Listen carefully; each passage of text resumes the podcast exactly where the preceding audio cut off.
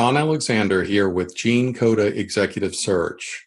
We connect outstanding firms in the life sciences industry with executives who help bring game changing products to the market. In part four of our series, highlighting mistakes that are made during the recruitment process, we'll highlight what happens during the offer stage. So, you've been through the recruitment process, you've interviewed a short list of candidates, you've selected that ideal candidate, the individual that you want to hire, and now it's time to make an offer.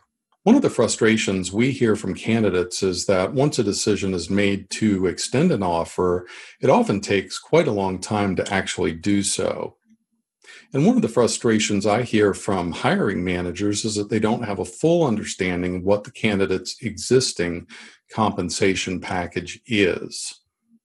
A package could include salary, annual bonus, long term incentives, pension plans, 401ks, stock options, and other forms of remuneration. There could be a car or car allowance, an element of compensation such as relocation assistance that may have to be paid back if the individual leaves within a certain time frame.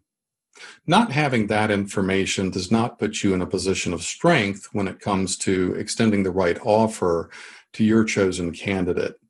Now, a number of states have enacted laws stating that an employer cannot ask about existing or prior compensation which means that the onus is on the employer or recruiter to share an established compensation framework and get concurrence before engaging in more detailed interview process.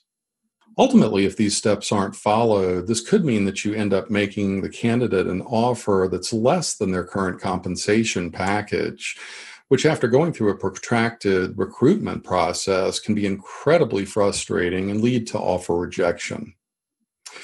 If you'd like help addressing any of these issues, please contact us at www.genecoda.com.